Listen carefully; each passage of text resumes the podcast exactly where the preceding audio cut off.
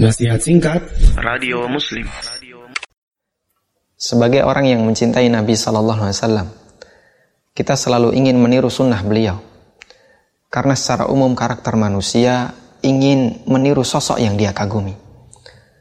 Dalam sebuah pepatah dinyatakan, "Lau kunta tasduku hubbahu la ata'tahu.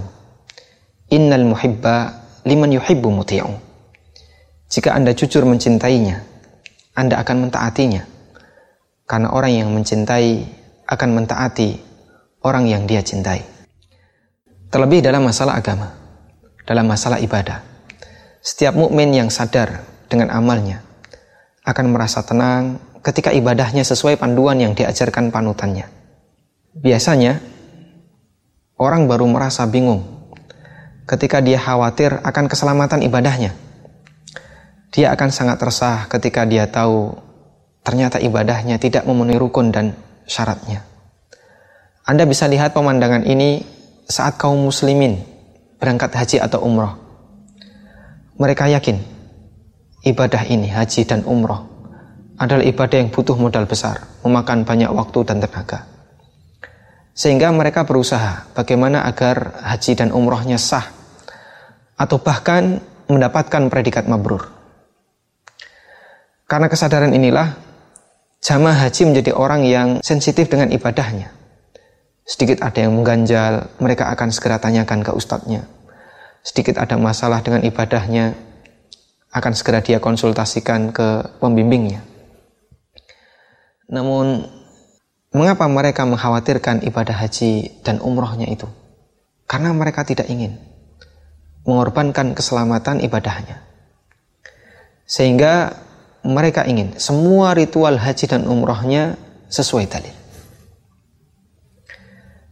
Sayangnya, suasana semacam ini tidak kita jumpai dalam ibadah sholat. Umumnya masyarakat melakukan sholat hanya mengikuti rutinitas sejak kecil.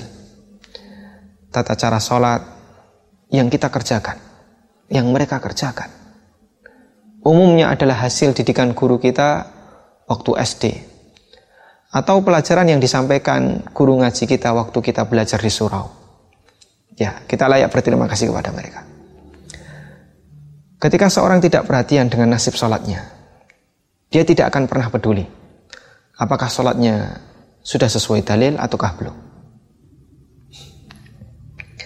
Dia tidak akan memikirkan apakah gerakan dan bacaan sholatnya memiliki dalil ataukah tidak.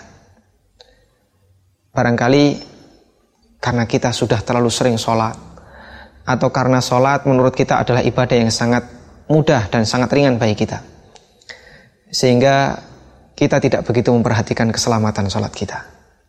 Ini beda dengan nasib para jamaah haji di ketika di tanah suci. Karena itu marilah kita berpikir. Jadikan sholat kita berdalil. Jadikan sholat anda berdalil anda akan lebih tenang ketika sholat Anda sesuai dalil. Ketika Anda melakukan takbiratul ikhram, Anda mengangkat tangan sesuai dalil. Anda akan merasa lebih tenang.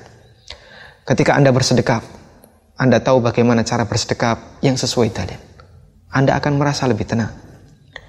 Ketika Anda ruko dan tahu dalil tentang tata cara ruko, Anda akan merasa lebih tenang dan seterusnya.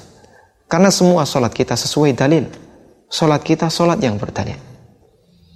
Jadikan sholat Anda berdalil. Anda akan lebih tenang. Di saat itulah Anda akan lebih khusyuk dalam sholat. Rasulullah Sallallahu Alaihi Wasallam mengajarkan dalam sebuah hadis, Sallu kama ra'aitumuni usalli. Salatlah kalian sebagaimana kalian melihatku salat. Jadikan salat Anda berdalil.